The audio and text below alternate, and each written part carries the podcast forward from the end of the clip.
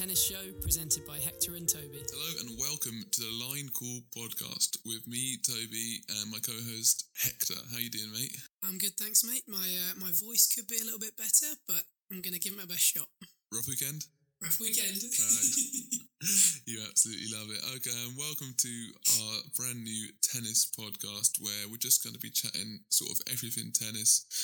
Both of us big tennis fans, and we just thought, you know, why not? Let's turn it into a into a podcast. Let let let let's do it. So, um, um, a little bit a little bit about me. Very recreational tennis player. You know, I absolutely love playing it, and then only really recently got into the game on the back of Emma Raducanu's success at the US Open last year and been hooked ever since. Uh, Hector, you've been a fan for a bit longer than that, haven't you, mate? A little bit longer, not too long though. I'd probably say, you know, we all we all saw Murray win Wimbledon. Being a sort of a casual UK tennis fan, you always have Wimbledon on. But um, yeah, I think probably 2019 was when I first started really getting into it, watching the Masters events, realizing that there are Masters events, ATP 250, 500s. It's not just Wimbledon, basically. um, but yeah, we um, yeah we love it really, and we talk about it so much anyway. So we thought, you know, why not record our thoughts, even just for a little bit of enjoyment for us. In this episode, we will be recapping, breaking down the Miami Open. Just finished on Sunday. We're recording this on Monday here, Monday the 4th of April. The main headline here is that young man, that young Spanish man, Carlos Alcaraz. What a player. Hector, I know you're a huge fan. You've been on him, on, the, on his hype train for a little while now, haven't you, mate? I mean, yeah. How can you not be? From winning his first match in Rio de Janeiro in over three hours against Albert Ramos last when he was 16. You just watch that and you think, ah, what's he going to do next? It's, it's a couple of years and he's done a lot of growing and now we're here and I just can believe it. I can and I want to and I am and it's happening. I mean, the stats are just crazy. Like the stats just everywhere. It's you know he's the youngest top twenty player since 1993. He's the youngest ever ATP 500 champion, the youngest ever Miami Masters champion, the third youngest Masters champion in history. Actually, a surprise one. I thought he's the first Spanish player to win Miami, which was surprising considering. I did not know that. No, they're actually Spanish players 0 and 8. I mean, considering wow. the huge, um, huge support um, the kind of Spanish, South American players were getting at Miami and always get because of the large uh, Hispanic population there, you know, you would have thought they would have um, had a winner before. But again, you know, just so many stats this young guy is broken, and he's he's just, I mean, even more than the stats, he's just fantastic to watch, isn't he? Oh, he's he's so exciting to watch, and I think one of the things that attracts you to watching him is the fact that he's got everything. I think when a young player comes along, usually they're usually really good at one thing and they win matches that way, whereas he has multiple ways to win matches. You know, think about his you know his drop shot, his speed, like just the way he utilizes the drop shot, the disguise, the technique.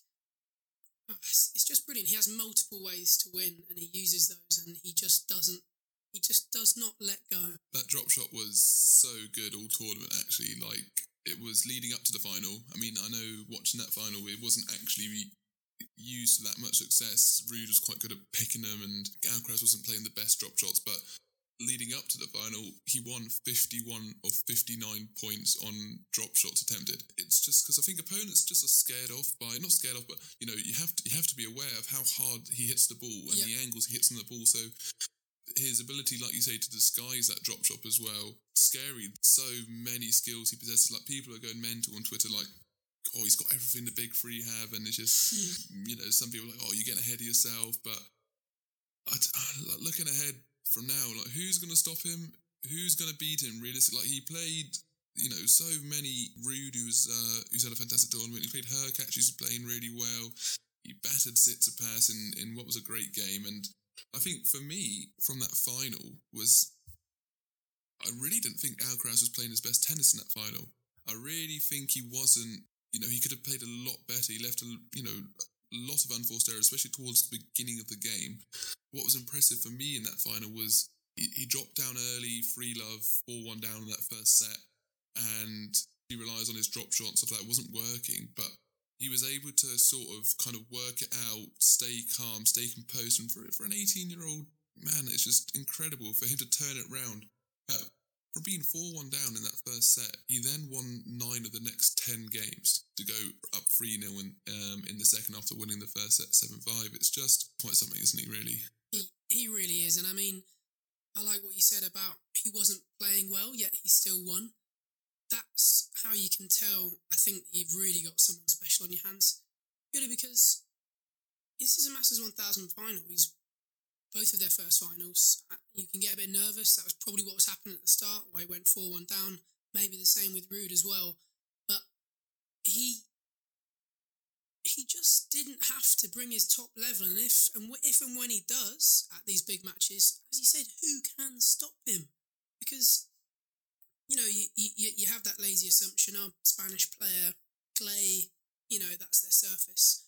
I feel like you can just take on anyone, any surface. I'm really interested to see him on grass, actually. Really interested. If he's doing this well on hard court already, there's no reason why he shouldn't be able to translate it. These Miami courts were, I think, a bit slower. They were a bit stickier than, yes. than your average hard court, which probably did lend itself a bit more to these clay court players. So, you know, even Indian Wells and, and, and those other tournaments at uh, the US Open last year, of course, against Tsitsipas, it's, no, He's ridiculous. His power is unreal. And you forget the consistency that he's bringing as well, because I think usually with with younger players, it's they struggle physically or you know heat or I don't know what it is. He's 18 years old. Technically, he's still a child. Well, no, he's not technically still a child. He's just basically an adult, and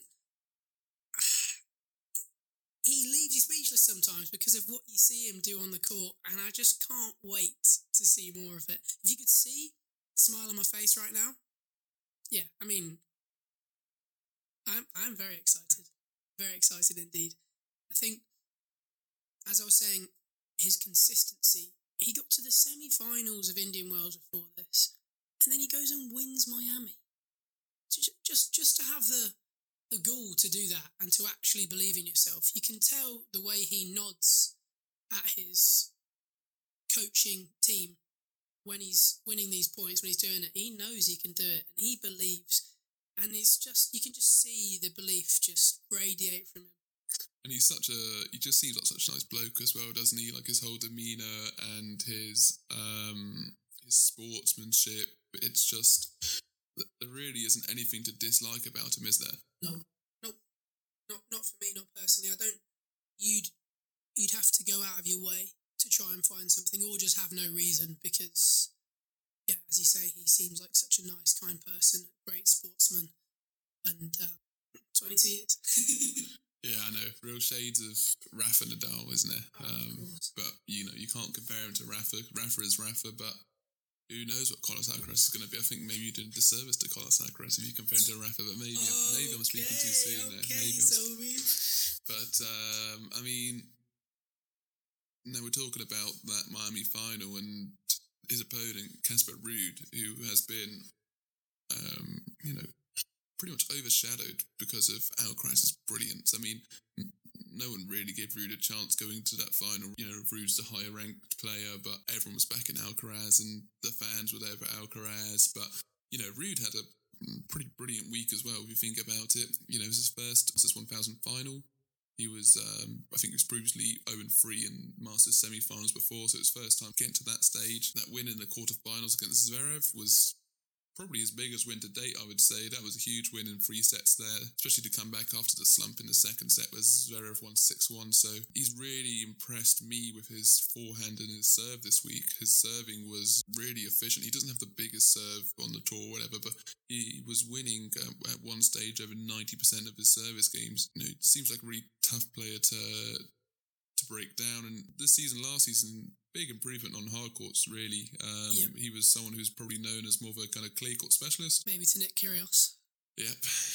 yeah, absolutely. But I mean, you know, the stats backed up as well. Prior to the 2021 season, he had only won 38 games and lost 34 games on hard courts, a 53% win rate. But since the start of 2021, Ruud is 24 and 9 on hard court, so he's up that 73% win rate, including his first title, which he won in San Diego last year. I mean, last year he had a brilliant year in general. You know, he rose from 27 in the world up to 8 in the world, got to the semi finals at Nitto ATP Tour finals, and finished with five titles, which was, I think, tied second for most on the tour. And he had 57 wins, which was ranked third on the tour. Now, after this Miami final, he's got two. He's up to a career ranking of seven, and he's just really impressed so far. I think it'll be interesting to see how he does heading into this clay court season now. He has a you know title to defend in Geneva. He got to semi-finals in Monte Carlo, Madrid, and Munich, so he's got quite a few points to defend. You know, playing the way he is at the moment, there's no reason why he can't continue. I mean, yeah, as you say, he, I think because of all of the excitement around Alcaraz, he has sort of been overshadowed. It's his first Masters 1000 final, and you'd imagine that coming on clay, sort of similar to um, Dominic Thiem in the way that he won his first Masters 1000 title on hard court in Indian Wells. Everyone thought, oh, you know, he's, he's got to get there with the clay.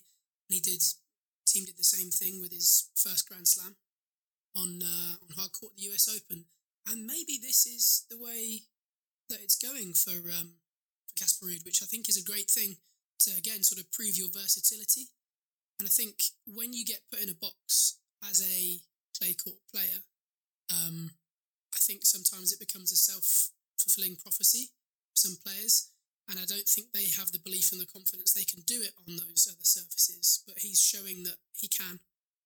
And a career high of seven. He's he's he's just smashing all the uh, all the Norwegian records.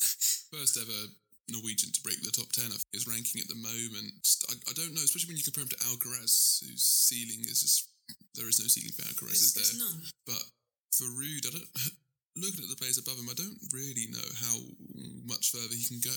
I mean, you know, I'd, I'd probably back him to kind of overtake Berrettini, maybe, but you know, he's just overtaken Rublev actually in the rankings, it's, but I probably think Rublev's a bit better than Ruud, and that that top five, I just don't see as being um, to budge. Yeah, really, like it's so packed at the top there, isn't it?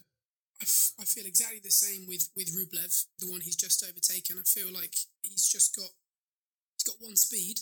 It's hitting winners from all over the court. If that doesn't work, it's kind of game over.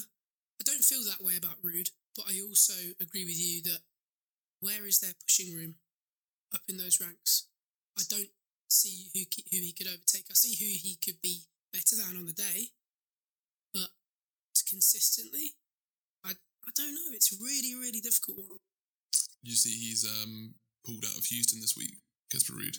Oh really? Yeah, with um wisdom tooth pain.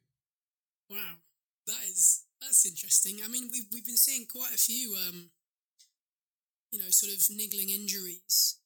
And it definitely seems like more than normal. I think maybe because it's concentrated at the top as well, with obviously the world number two and the world number three out for a couple months in the men's game, Nadal and Medvedev. And yeah, it's kind of, I think that sort of gives some of the other players um, room to, you know, to, to get some to get some more points. And because Djokovic hasn't been able to go play as well, um, yeah, it's just it's op- it's opening up for everyone else. And and one man that we did see make a massive leap this week is uh, Francisco Cerundolo. Definitely a big mover this week. Someone wasn't on a lot of radars probably heading into the week. Definitely not on my radar, but he's the biggest mover of the week. He's gone up 52 places. He's broken to the top 100, moved up from 103 up to 51 in the world. Incredible run, really, to the semi finals. You could probably argue it was pretty fortuitous the way he got there. Both Reilly Opelka in the second round and Jannik Sinner in the quarterfinals both retired against him. So, two kind of walkover victories there. But, I mean, for someone, I guess, similar to Ruud, who Cerundolo is definitely known as a kind of clay, uh, sorry, clay court specialist for this week, Cerundolo only had 13 wins on hard courts in his seven years since turning pro. And this week he got five wins on hard court. So he has 209 wins on clay, and he's only had, and now he's got total 18 wins on hard court. So, That's amazing. Yeah. So, I mean, you know, he lost at, uh, he lost round one, Indian Wells. He lost round one, Phoenix Challenger this year. He lost round one at the Australian Open. He's had no luck on the hard courts this year. So for him to turn it around and have this incredible run here at Miami is pretty incredible. First 80 win. Main draw hard court, and he gets to the semis. To be fair, he, he- he's had an impressive start to 2022 so far. 21 wins on the year, um, some decent runs in his kind of home South American tournaments. He got to the semi-finals at Rio, um, lost to Diego Schwartzman, um, and he got to the quarterfinals at Buenos Aires, um, where he also lost to Diego Schwartzman that time in the quarterfinals. You know, but you know he beat Kecmanovic in both those tournaments. He's got a, a challenger title at Santa Cruz. Like a pretty decent year so far, and you know, you, you can only play the draw that's in front of you. So definitely a fantastic week, probably the best week of his career. One hundred percent. And you know, I enjoyed watching him. I loved seeing the big Argentinian support. Um, those those fans are going pretty mental, so that was definitely entertaining to watch. You know, he's just built himself great momentum heading into the clay court season. Definitely one to watch out for. And I think looking at his live rankings now, he's already broken the top fifty. So the only way is up for him, really, isn't it? I mean, also you've got to think about what this difference in ranking does for him. So he was out of the top 100, and now in in the next year, he's going to be in or around definitely lower than top 50. If he keeps going this direction, that allows him to get into Grand Slams. That allows him to not have to qualify for these ATP 250 events and sometimes 500s. He might get some wild cards. People start to know his name. He starts to get endorsements, sponsorships. This is a massive thing. And to just catapult yourself, you know, from 100, 103 in the world to top 50, that just doesn't really happen. I think the last time we saw that happen was with Aslan Karatsev at the Australian Open last year. It takes one of these massive runs. Anyone who particularly impressed you this week? Someone who really impressed me this week was um, Miomir Kecmanovic. He really put, I think, the best fight up against Alcaraz. Would you say that was um, it was probably match of the tournament, wasn't it? That uh, that quarterfinal. Definitely. Definitely. I mean, they, they were just going for it and they were making the shots as well. And I, I like the fact that, again, coming back to that self belief, Kecmanovic didn't cower to the challenge. He, he didn't cower to the challenge. You know, he he said, you know, you got it, I got it, let's have it. It was literally like a boxing match. I yeah, th- some some of the blows in in that match were just absolutely amazing. The, the rallies, the speed. Um, I just I just thought it was re- it was massively impressive from him. Final final set tie break, um, right down to the wire. I mean, he he he came within winning two points within winning that match twice, and um, you know he he can't walk off that court with his with his head down, you know, because he came within two points of winning against person who no one really can seem to win against at the moment, unless it's Nadal. I mean, he had some great wins the whole week. He he beat um, Indian Wells champion Taylor Fritz um, after he lost to him actually Got in. Indian Wells little revenge game. Love Yep. to see it. Uh, he beat uh, Felix Felix Auger Aliassime. He beat uh, Sebastian Corda. Like these are some decent victories. They're Um, big wins. He moved up 10 places in the rankings uh, to match his previous career high 38 in the world. He's really impressed actually. Like he was a player who who actually looking back at his stats struggled last year. Um you know he started 2021 42 in the world and by january 2022 he had dropped down to 78 in the world. He didn't actually win a main draw match at 15 of the 26 tournaments he entered last year. He finished with a record 17 wins 27 losses. So you know, on paper, it doesn't look like he's had a good year, but actually, he in February 2021, he joined forces with his new coach, uh, former world number three, David now Nalbandian. You know, it looks like it was maybe a bit of a teething period last year, like as they're trying to get on the same page, work on his style, but it looks like that hard work's really paid off this year. You know, fourth round at the Australian Open. Um, obviously, he took Djokovic's place in the draw there in terms of the seeding, so probably a little bit easier. But still, fourth round at the at a Slam, can't complain. Quarterfinal at Rio, quarterfinal at Santiago, and Indian Wells and Miami. He is twelve and four, 12 and four in hard courts this year. Um, a big improvement on the last couple of years. It's just again a player, a young player who's probably again overshadowed by Alcaraz. People are going to think, oh, Alcaraz is is the young up and coming player, but there's actually so many on the tour. And again, he's just got such room for growth. And due to his playing style, he's one of those players you think probably can keep keep rising, don't you think? Yeah, I completely agree with you, and I think the point about the Australian Open as well, where he took Djokovic's position and effectively became the number one seed. I think that really made a massive difference for him confidence wise. If you look at his results last year, coming into this season fresh, he gets that break. And I think that's all he needed, really. I think, as you say, a teething period with his new coach, not really new anymore, David Nalbandian. Um, yeah, he just he just got a little bit of a run on. He got some confidence, and then I, I think he, at the ranking he is 38 in the world, when I look at a player and I look at their ranking, I have an idea in my head of what they're capable of and where they should be. And I felt that was the right place for him. When when I saw his name come up in draws, you know, I'd be like, yeah, yeah, Kecmanovic, like, quarters, semis, probably winning the odd 250, that sort of thing, but not really going to be challenging at the bigger tournaments. Um, and I think he's really making some inroads, and it is a testament just to sort of sticking with the coach. And I think going through something new. And I think he really, really has that that drive to want to do well. And I'm just excited to see where it goes because he he is quite a physical specimen actually. When you look I mean, at him. yeah, he is. I mean, he hits the ball hard. He, you know, he places it deep in the corners. He's a really kind of clean strike of the ball, but he also absorbs the pace of the opponent's ball really well. I mean, he's solid on both forehand and backhand. Um, people say he's got quite a similar backhand to Djokovic, who he trains with quite a lot, his, um, his fellow compatriot. So um, people even comparing him to Davydenko with his uh, kind of powerful, clean baseline hitting. Ooh, I like that. Yeah. I'm a big big fan of the uh, Davydenko backhand. Yeah. Big so fan. it's um I mean it's just really impressive and more so even more so it's just enjoyable to watch, isn't it? It, it really is. It's just it's really enjoyable to watch, and I think just obviously the hype train around Alcaraz. I think him just going for it. If if one or two points went the other way, it could have been his match. You know, just he just he just stood up to him, and I, it was just great to watch. He didn't care what anyone thought. And obviously, I think Alcaraz had the the majority of support from the crowd in any match he played this week, purely because of just the, the hype about it. But he stood up to it, and yeah, there's there's a lot more to see from this young man. I think next we probably have to move on to former world number one, current world number two, Daniil Medvedev. Um, latest news with him, he's going to be out for the next one to two months. As he revealed, he'll need surgery on a small hernia, um, which is obviously a shame. You don't like to see the best players in the world having to miss time, and his place at the French Open's at risk.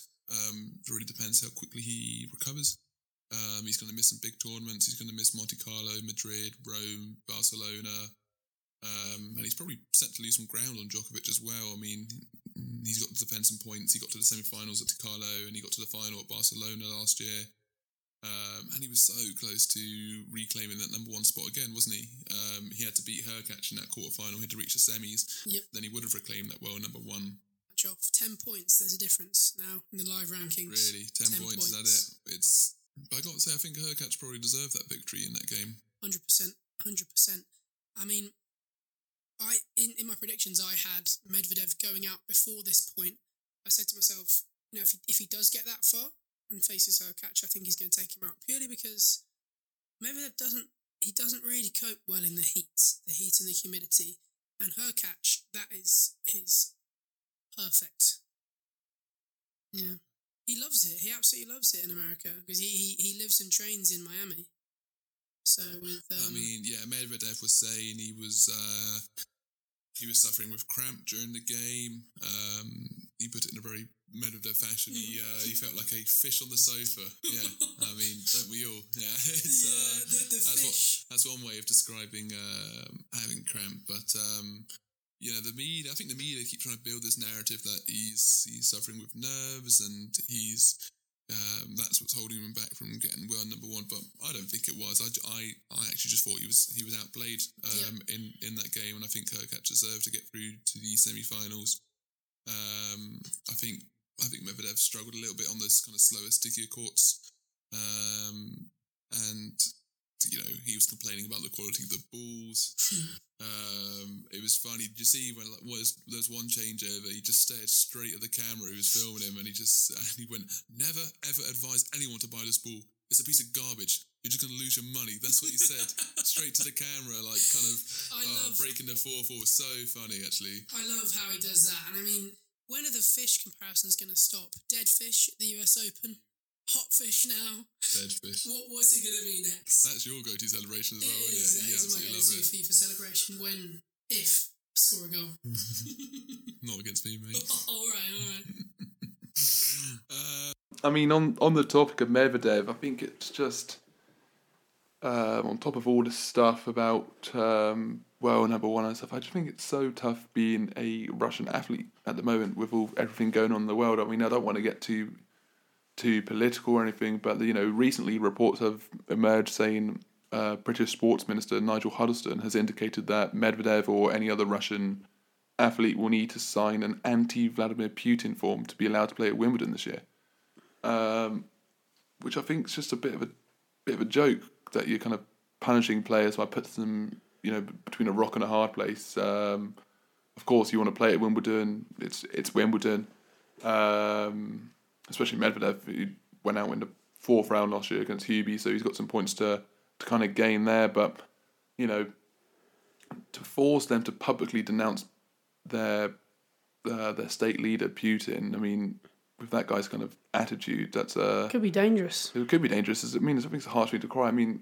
obviously, you have to understand that for change to happen, people need to stand up. People need to say stuff. People need to be brave. But I, I, I don't really see this as the platform where um, they have to do it. I mean, elite sports stars do have a huge kind of sphere of influence, but you know, you can't essentially back him into a corner and say, you know, you can't play, or we're gonna confiscate your right to play at these tournaments. Um, I think personally, I think it's a, it, it's it's not really something the UK government should be asking them to do. I mean, it's not it's not really got anything to do with Medvedev. It's just the fact that he's Russian. Um, but I guess again, it's like goes back to that kind of sphere of influence and and and I guess when you're someone who has that kind of power and influence, as Medvedev does as a world-renowned athlete, you know, what does he have to do? How much does he have to do? But to be forced into doing it, I don't think I don't think it's all right. Really, what do you think? I mean, that's uh, I I didn't know that actually. That's that's a really interesting point, and I think um, this whole know, terrible situation that's happening at the moment, I think it's probably given us all a little bit of perspective as well. And I, I think um, if if that idea does end up, you know, sort of working, and um, it does, you know, get it get it more out there with with these people, you know, signing and, and denouncing it it's it doesn't really seem necessary purely because it's kind of obvious that everyone does denounce it. They were denouncing him before this happened. So to do it now after ev- everyone knows what's happening, it's it's a war and it's tragic and it's horrible. I I don't really feel as you say by doing that I don't know what there is to, to gain from it. Absolutely, definitely. What what is there to gain? You know, he's not going around saying he's pro war, pro Putin. Um, I don't think that you should make sports stars make political stances. There's nothing wrong with, with with them doing it. I think you know there's been criticism of sports stars in the past for making um, political stands like taking the knee and such, but I think they definitely have the right to do that and if they feel that they should use their platform to, to spread that message, then they should. But I don't think that, that they should be forced to do it otherwise or have their right to play confiscated. I, I, I think that is um, really kind of unnecessary and like you say there's there's nothing to gain. Exactly. I mean, there's there's literally I I don't really see. I mean, everyone knows that it's happening, and I think you know the world's making a great effort to make it less painful for the country and the residents of the country. You know, but there's just nothing. I don't think there's anything to gain from making everyone do it. It's not a choice. It's Wimbledon. It's not. It's not a choice at the end of the day.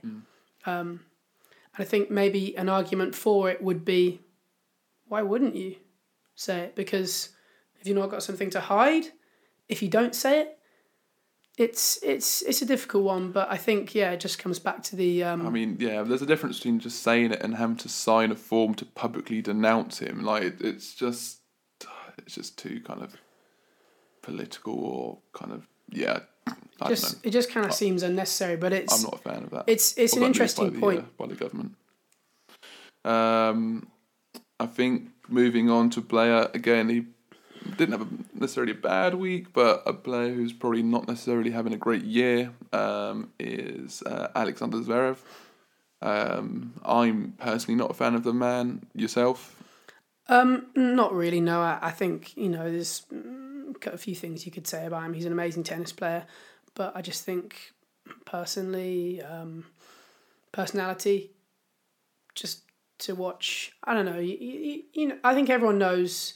You've heard accusations about him, but before the accusations, you know, of the um, domestic abuse, No, we'll yeah, we'll get onto that. um, even before that, I've not really been his biggest fan. I mean, ironically, he actually does move up um, into third in the rankings, um, overtaking Rafa. Um, last year, I think he actually only got to the second round of uh, Miami, so even getting to the quarterfinals was a was a bit of a gainer. And then obviously, you know Rafa at this Miami, so that helped. Third in the world doesn't really look like it. Um, He's fourteen and five this year uh, with his record. He's actually got less wins against top ten players than Alcaraz does. Wow, that's a great That's, stat. that's a pretty cool stat. Uh, he's only reached one final this year. Montpellier lost to Bublik. Last year he won six titles. I mean, he doesn't really seem on on track to win six titles again this year. Um, I mean, he didn't look hundred percent in that loss to Ruud in the quarterfinals. He had tape on the neck. He was documented having problems with it. Um, but I think Zverev actually got outserved by Ruud this game. Um, I think Ruud, you know, Ruud, has, Ruud had never actually beaten Zverev before. Um, lost at to lost to him in Cincinnati and Paris last year. Um, and even Ruud said, um, I think I've seen Sasha play better than he did today, and he just took advantage of it. So um, I don't know what's up with Zverev this year. Um, similar, to, I guess, to the Australian Open and Indian Wells, where he just didn't bring his best. Um, seems like there's stuff going on, and like you kind of pointed to earlier, um, I think one thing to note is that um, the day before his loss to Casper Ruud here at Miami, um, there was the reports that um, uh, it was 17 months after making her initial accusations. Um, Olga Sharypova had finally been contacted um, for the ATP investigation into Alexander Zverev. For, for the first time. 17 months after the initial complaint, and that happened the day before his thing to Ruud. So maybe that was something that was on the back of his mind. Um, I mean, all of this investigation is just so messy and murky, and you know, people have, you know, players have commented how kind of the ATP have kind of brushed it under the carpet. Uh, I mean, looking further into what is now going to be an investigation. Um, there was this um, reporter I follow on Twitter, Ben Rothenberg. He reported that um, the investigator hired by the ATP had actually listed no relevant expertise in investigating domestic abuse in the past. Um, and it just seems like, uh, A, how's it taking so long for anything to be searched into it? B, why is why he's just been allowed to carry on playing in in the sense that he has since then and even though they finally kind of got into it a year and a half later, the investigation does it seem like anything's going to actually happen with it? Yep. Seems very unlikely to me. I mean, it it just doesn't it just doesn't look it doesn't look great purely because it doesn't really you know give give a voice to um to to domestic violence because even if he is innocent you, you could at least mention it and, and say it's wrong you know but he hasn't. I think he's just concerned about probably himself. A lot of people are in you know in these situations if he is innocent you know. You know you could you could at least just say domestic abuse is wrong domestic violence is wrong. That, that's that's something. Um, we won't know until it's investigated but they just need to they just need to get on with it. I think in any other situation it would be done a while ago. And the fact that it's not being done and it's literally just being sw- swept under the carpet doesn't look good. Does not look good. It, it, it tells, it sort of, you know, says to people out there, you know, it's okay. It's all right. The whole point of having these investigations is to show people that it can't be swept under the carpet and that they can feel safe. And if it can't be, you know, right at the top of a sport It where just really seems it's not been prioritised by the ATP at all, has it? no, no, it hasn't. And uh, yeah, on a brighter note, I think uh, another one last player I want to mention is British player Cam Norrie. Um, he got through to the quarterfinals where he lost to. Oh wait, sorry, no, he got through to the fourth round where he. Fourth round. Yeah, must have been because he lost. Yeah, fourth round where he lost to Casper Ruud. Um, but he moves into the top 10 for the first time in his career. So, congratulations to Cam. That's brilliant achievement. Um, it's the first time there's been a British player in the top 10 since October 2017 when Andy Murray dropped out. And actually, the first time a new British player has um, moved into the top 10 since May 2007. So, the first time in 15 years there's been a new British player in the world top 10. So, congrats to Cam. Fully deserved. He's been on mental form the past six months or whatever. So, yeah, it's great to see him there. And um, I guess we'll just have to see what sort of success he has in the clay court season coming up. And Joe Salisbury, World number one. doubles world number one. Yep, Yeah, absolutely. it's, it's a great week for uh, for British tennis. Actually, even you know, re- not technically not results wise, but ranking wise. Yeah, it's it's great. Um, I want to move on to a. Have you got any other players you wanted to go over before? Um, no, I think I think I'm good. What about you? No, I mean, uh, I had a couple, I guess, discussion points. Um, I read a, uh pretty interesting article in on the Eurosport website this week, um, and the headline was, "Does tennis, men's tennis in particular, have an anger issue?" Um, you know, anyone who's been following the sport at all has seen multiple instances recently um, of players losing their temper, of um, things going overboard. I mean, both of us know how much of an unbelievably infuriating sport tennis is. Oh, yeah. Um, the mental tricks it plays on you, you know, it's just you out there on the court, and when things aren't going right, it's just, it's brutal. It really is. I mean, you know, from the recreational level, like we play all the way to, um, all the way to these elite players at, at, at the very top of the game. I mean, we both have examples of losing our temper while playing. Definitely. Do you want to tell people the hat story? The hat story. Oh, okay. He's he's he's bringing it out. Oh, right. I don't have to. Okay, all right. I'll I bring it mean, out. just just so people understand how frustrating tennis yeah, can so be. people can understand. So um, it was it was actually one of my favourite hats, which makes it even worse. I don't know what the score was or what the stakes were, but I lost a very infuriating game slash point, and I ripped my hat up. Yeah, big match at Stratford Park. Oh yeah, big big match, big match between me and Toby. No one watching. Probably had a match point. Probably missed it, and the hat was no more.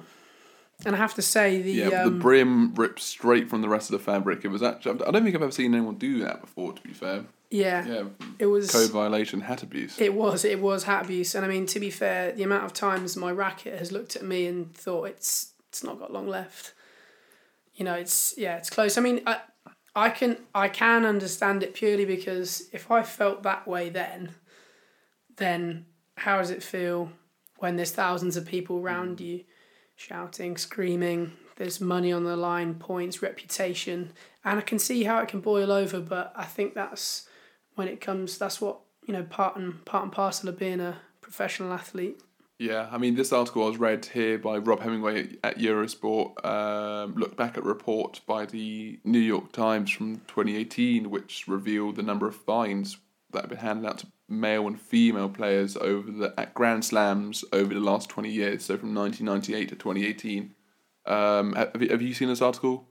No, I so haven't. I'd love to hear the figures. let's play. Should we play a little game? Um, can you guess how many fines were handed out for racket abuse at Grand Slams to men from 1998 to 2018. Is this how many separate? It's not total money. It's No, how no, many. how, how many how many total fines were handed out so what? How many? How many for racket abuse? between nineteen ninety eight and To twenty eighteen? So what? Twenty years, eighty grand slams. Um, I don't know. Eight hundred. Yeah, 646 to men. How many to women? 137. 99. 646 to 99. Okay, wow. Um, how about fines for audible obscenities? How many to men? How many to men?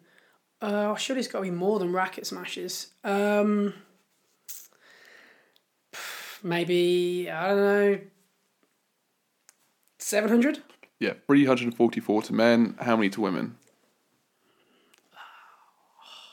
56. 140. Wow. Yeah, 344 to men, 140 to women. What So that's, about. that's a lot closer then. No, But still, double- not really. uh. There's still 200 difference there. Yeah. What about unsportsmanlike conduct? How many to men? How many to women? Unsportsmanlike conduct. I know men, 436. 287 to men and only 67 to women. Wow. So again, the disparity is pretty clear. Builds Yeah, quite that's- a picture. Like in men's tennis, um, it's quite more. It's quite obvious and quite clear that this is kind of more accepted, um, or even if not accepted, just something that's seen a lot more. I mean, you don't even have to look back long this year to see a number of noticeable events where, you know, people's players' angers have gone over the top. I mean, I guess let's start with uh, Zverev in Acapulco. I mean, it's just That was horrible scenes. it was brutal. You know, he he got through his first round singles game, beating Brooksby. Uh, third set tiebreak in his second round doubles game. Uh, he gets really upset with a call by the chair umpire. He gets called for verbal abuse, rightfully so. Um, and then I'm sure everyone's seen the clip. End of the game, game's over. They lose. And he just goes and starts smacking the umpire's chair. Like he nearly hits him on the leg, and it's just really disgraceful behaviour. And you know, people were a bit unsure about Zverev before then. I mean, they're definitely not a fan fan anymore. I think it's just it's just gross. And he only only got an eight week suspended um, sentence for it. And I think it's just stupid. I mean, move forward to uh, Indian Wells, another repeat offender, Nick Kyrgios. Yep. His game against Nadal, smashes the racket on the floor, um, loses the game, smashes racket on the floor again, and he very nearly hit a ball boy in the head with his racket. Um, then here at Miami, Jenson Brooksby, um, he actually hit a ball boy with his racket when he threw it into the ground after missing a serve. Um, Not defaulted. wasn't defaulted. I was very surprised about that. I mean, you know, intentions are neither here nor there. If you're going around hitting ball boys, a ball boy's job description isn't, uh, yeah, pick up the balls and just be wearing of flying rackets everywhere. Like they should not have to be worried about these players smashing rackets into the floor and ricocheting and hitting them. It's just not all right. It's a racket as well. It's, it's a tennis racket. That would hurt. I think, you know, this is just another example of tennis not really doing itself any favours. Um, so we have obviously the, the example that everyone knows US Open 2020. Djokovic hits a tennis ball into a line judge, gets defaulted. They're the rules. That's how it should happen. Why weren't the rules observed here? So that was one of the, you know, it, it, Djokovic was pretty much dead set to be going all the way at those at those championships, and what happened was it was yeah it wasn't great. It was bad you know it was another example of people getting too angry in tennis um, the men specifically. But the, the rules were officiated. In in this why were they not that was a much bigger match it doesn't matter how big the match is it doesn't matter if it's a an, an ITF event for five hundred pounds prize money or a Grand Slam final Uh, I think even retrospectively, the ATP don't do enough. I, I think these athletes don't care about getting fined, do No. they? It's it, it it's, it's chump change to them. I mean, uh, Nick Kyrgios has had to foot a sizable bill throughout the Sunshine Double. He was fined twenty five k at Indian Wells. He was fined thirty five k at Miami, and you know, he, he said, like, you know, I, I, I don't care. It's just, uh, I think, doesn't seem to bother the ATP too much about this kind of, the, this kind of anger and stuff shown on court. I mean, I think the sport has always kind of loved those kind of, I guess, bad boy characters. I mean, you know, think about John McEnroe back in the day. I mean, Yeah. What do you reckon he's most known for to the average person? Do you think he's most known for all his Grand Slam wins or his outbursts? Yeah. You know, people think John McEnroe would probably think, oh, you know, you can't be serious. So Yeah. it's you know nowadays um, the ATP tennis TV they just love the content, don't they? You know, Kyrgios Sinner controversy is one of their videos they posted this week, and they just ah, they just absolutely love it. They they fetishize it. Really, it's fines don't do anything, and I don't think the ATP want to do too much more to kind of um, stop it because they love it as part of the game as well. Well, because it gets more people watching as well.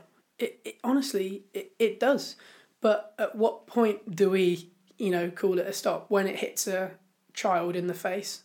because it does seem to be escalating a bit this year, doesn't it? Like just from these past um, past few events, and you know, what other approach could they take? Do you think? I mean, I guess you could dock ranking points. I think You could Actual- suspend them. actual things that make a difference to what they care about. They care about ranking. They care. I mean, they don't really care about money as much because they just the the top players in the top probably fifty where they do make a an amazing living from it. Um, it's not really doesn't really matter to them. I think the money, um, but I think yeah, I think I think ranking points. I think um, and obviously bans so that they don't have the opportunity to defend points or gain points. I think a, a, blanket ban would be the best one because ranking points they can't really officiate it. Or maybe really- maybe a, if they offend at a certain tournament, they should be banned from that tournament the following year.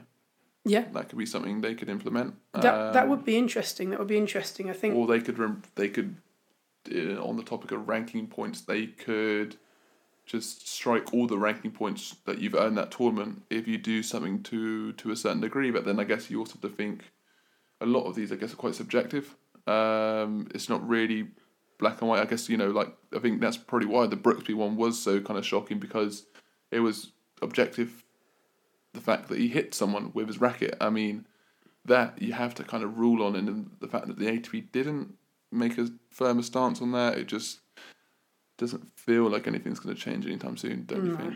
I don't think so. I think it's as as we've said, it's probably because people don't really want it to as well. And I think with the Djokovic thing, I think maybe I don't know. You can't think about it in the second that it's happening, but maybe a uh, they tried to make an example of him to try and you know clamp down on this. But then when they don't Back it up. back it up in the future, what's the point? Exactly. Absolutely, mate. Um, another another discussion point I have here is I saw somewhere online throughout this tournament was the opinion that the Miami Open should be moved to a different date in the tennis calendar. Um, I think first it's just want to point out um, the location was moved back in 2019. It was moved from Key Biscayne to the Hard Rock Stadium in Miami. Um, I got to say, I think it's a really cool location to to hold that tournament. I think, um, you know, it's the home of the Miami Dolphins in the NFL. It hosts other big American football games like the college football playoffs. It's actually going to host the Miami Grand Prix in four weeks' time. Wow, did not know that. Yeah, That's a nice little bit of uh, sports trivia. No, I know, and it's gonna obviously host the Miami Open here, and it's just um, I think that it was a really cool venue for the tournament to be held at. Um, but in terms of the timing in the in in the calendar, you know, I think you have to look at is it too close to the Indian Wells um, in terms of think about the health of the players. No sunshine double. No, sunshine double, but think about how many kind of sort of retirements and injuries were kind of picked up this week. You know, look at um, Jannik Sinner had to retire with his foot blisters. Reilly Opelka had to retire in the second round. Um, I think Norrie was pretty heavily impaired in his loss to Ruud, pretty heavy strapping on his leg.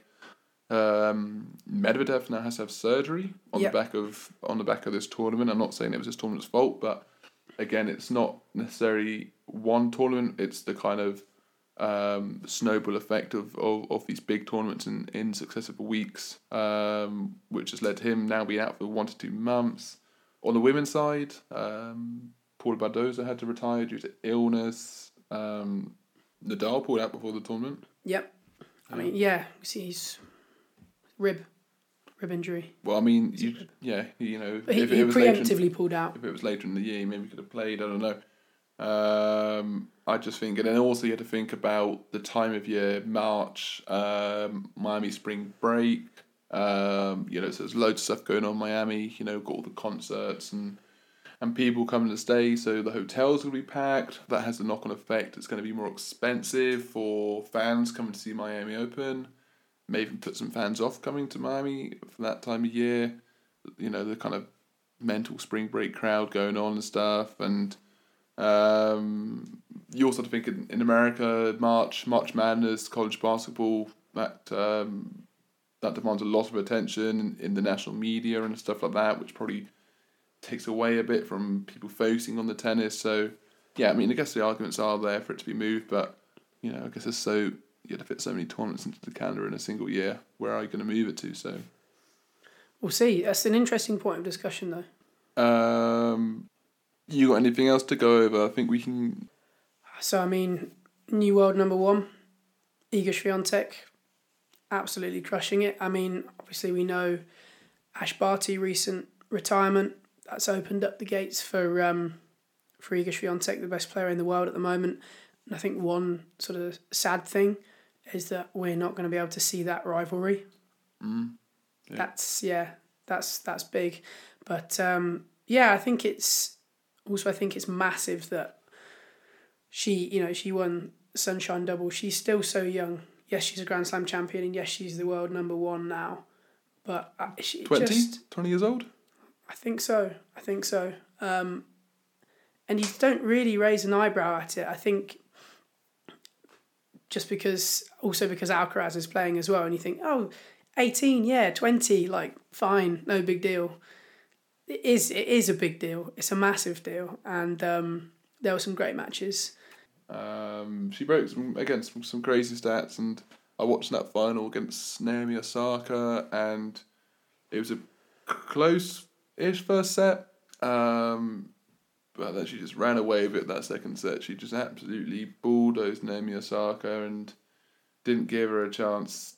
Bageled six love in that final set. I mean, looking back at her past six finals, A, she's won all of them, and B, she's only dropped 22 sets across six games, six matches. Sorry, so you know, mental statistics and how was she on? 22 games. Twenty-two games across. She's on a matches. 17, match winning streak going into the clay.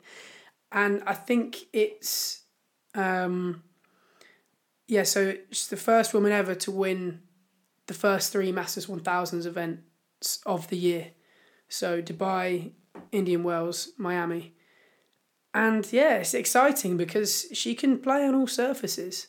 She got a Grand Slam on clay. Now she's got three Masters 1000s in a row on hard what can't she do? I'm very excited. I'm very excited to see, yeah, where where she's going to go from here. Like what winning streak can she conjure up going into probably her best surface?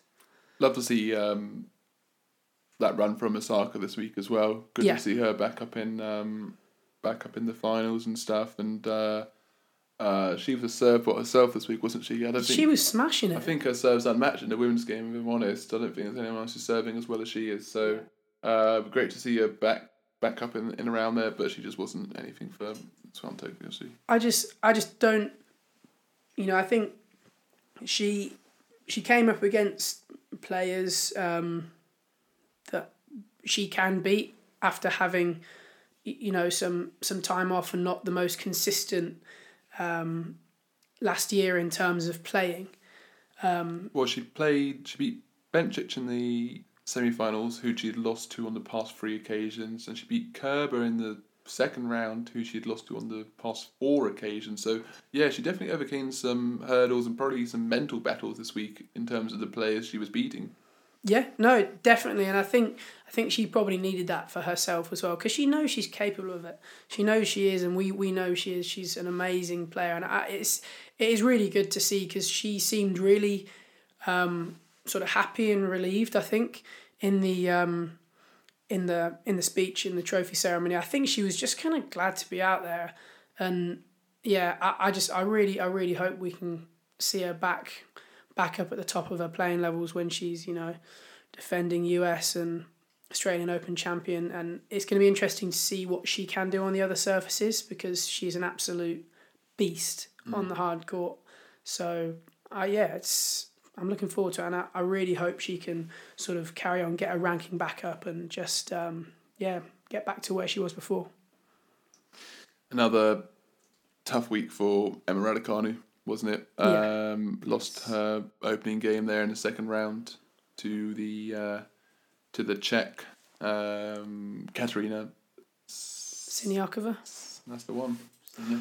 I just have no ability to pronounce all these um, Eastern European names. That's probably why I can't follow the women's game. It's, uh, it's, it's, good practice. Yeah, you your pronunciation, mate, is absolutely mental. We can we can we can embarrass ourselves on here and, oh. and, fi- and find out how to pronounce it. You'll through. embarrass me, mate. Honestly, you just know so many more than I do. But it's just, I don't know. It's tough for Emma. I still have faith, and she's you know she's been on the tour for less. You know, this time last year she was tweeting about A levels and mm-hmm. and just just wasn't even. And it was was no was nowhere near um, someone who was playing all these big tournaments and playing the slams and stuff. So I think you just have to um, I think you just have to have patience, and then she's getting slagged off in the media. You know, just saying she's more focused on all these sponsors than than playing tennis. But I mean, not you know, I know that's not true, and um, I think the wins will come. I think it's just the grind of the tour is is, is tough on on someone who's so young and inexperienced, and you know, you have to get these games and these tournaments under your belt and you know the only way is up really. You just got to give her time, and also I think it makes me think the way that she won that U.S. Open, she she did it from qualifying without losing a set. It was absolutely amazing. Yeah, uh, it it was crazy. Like, and I think since then, she's had quite a lot of you know. A lot of tight matches, a lot of three setters, and I think when she starts coming through more of those, knowing that she can win, personally herself in more ways than just bulldozing the field, I think she'll get some confidence from that and she'll be just fine. I think I think it's just a case of her personal brand grew at such a astronomical rate. It's like it's unfair to expect a tennis to to follow it. You know, like you know, the Grand Slam champion, sports personality of the year, all these endorsement deals. Um, yeah, it's gonna come. I've got faith, and um, I really enjoy watching watching her tennis, and I'm, I'm I'm looking forward to watching watching more of it to come. I mean, she became a household name overnight. Well, that's the thing, you know. If you go, if you go, ask someone on the street, not even in the UK, just in general, you know, name three women, current uh, female tennis players. You know, a lot of them will probably like the three top women women's tennis players. A lot of them would probably say Emma Raducanu is definitely above um, Iga Swiatek. Yeah you know, it's just the fact that her her personal brand and like you say, the fact she's a household name now, it's just grown so quickly. Um, I mean, for me personally, last year, the day before the US Open final, I think yeah, I, I was I was at work and I was you know just sort of chatting with people like you know what are you doing tomorrow and you know just a middle aged bloke just like oh yeah I'm watching Emma Raducanu in the final. I'm like this guy would had no idea who this person was two weeks ago. Yeah like most likely, and I saw people like saying a name and everything like that, and it's just like it's kind of amazing, but like, eighteen years old, eighteen years old. I mean, yeah, she got she got to the fourth round at Wimbledon that year, and in, in itself that's an amazing feat at that age. But second week, yeah, yeah, just yeah, it's crazy, and she'll she'll get there, she'll get there, and I can't wait to see it. Uh, anything else you want to go over? Any other any other business? Mm-mm. Carlos Alcaraz. Carlos Alcaraz. yeah. he's he's um I, I think I'm just I'm just gonna say it, predictions wise, um what do we think's happening with Carlos Alcaraz's year? Is he gonna win a slam? Oh, he's he's going out there. He's he's going big. I I don't I don't think he's going to win a slam. U.S. Open. You He's going to win the U.S. Open. he's, I. I, I, I think um, whenever I look back at um, you know players' seasons, I look back at um, you know Djokovic, and Nadal, Federer, Nadal's breakout season, two thousand and five, eleven titles, just absolutely crushing it. Wins the French, wins absolutely everything in sight. I can see him winning. I mean, he's already won three titles. Two titles, two I titles think this year. only I think he's only won two titles. Two titles this year, three titles total. Yeah. He's already won two titles this year. Rio. Rio as well. I mean, I think he can go and win seven, eight titles total this year. Wow. Another couple of Masters, Grand Slam. You go, Carlos. You go. Don't prove me wrong. Just before we uh, wrap up this Miami episode, um, who did you have winning Miami again in your predictions? Oh, okay. I see where this is going. Uh, Carlos, no. Um, so I think it was was it Matteo Berrettini? I think you had Berrettini. Uh, I think it was, yeah. I think it was, and he, he withdrew before start of play. that was a, that was a good start. yeah, that was not my not my finest moment in predictions. Oh, but how are Who- you? who how did are you you- going who to did know? you That's have so winning? I had. Um, I think I I boring old pick Medvedev. I thought he was going to come back with uh, with a vengeance. Something to um, prove. Yeah, I mean, he did slightly Wells. better than me. Yeah. Um, yeah. Oh god, Yeah. we've got a whole year to go. They'll get better, surely. Probably not. but uh, yeah. Um, so yeah, that will probably be it for this episode. Thank you everyone for tuning in. If you've made it this far, um, hope you've enjoyed it. Thanks, guys. It was a good, fun first episode, and I promise my voice will be better in the others. Yeah. Busy weekend. Uh, but um, we'll be back next week. Next week. Next week with another tennis episode. There's lots of big tournaments coming up. We're looking forward to it. Um, we hope you are too. Um, thank you for listening to the Line Call podcast. Here we go. Bye.